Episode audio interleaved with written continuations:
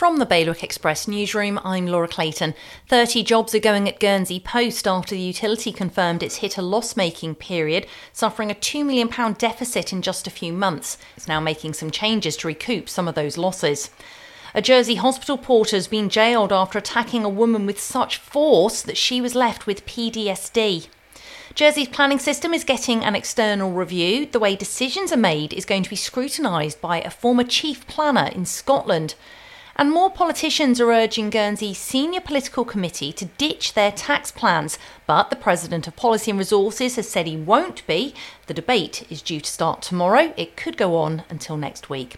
For more on all of today's stories, head to bailiwickexpress.com. Your weather cloudy today, a high of 8 degrees Celsius. Wind northeasterly force 4. High tide across the islands will be at around 20 to 9 tonight. That's the very latest from the Bailiwick Express news team.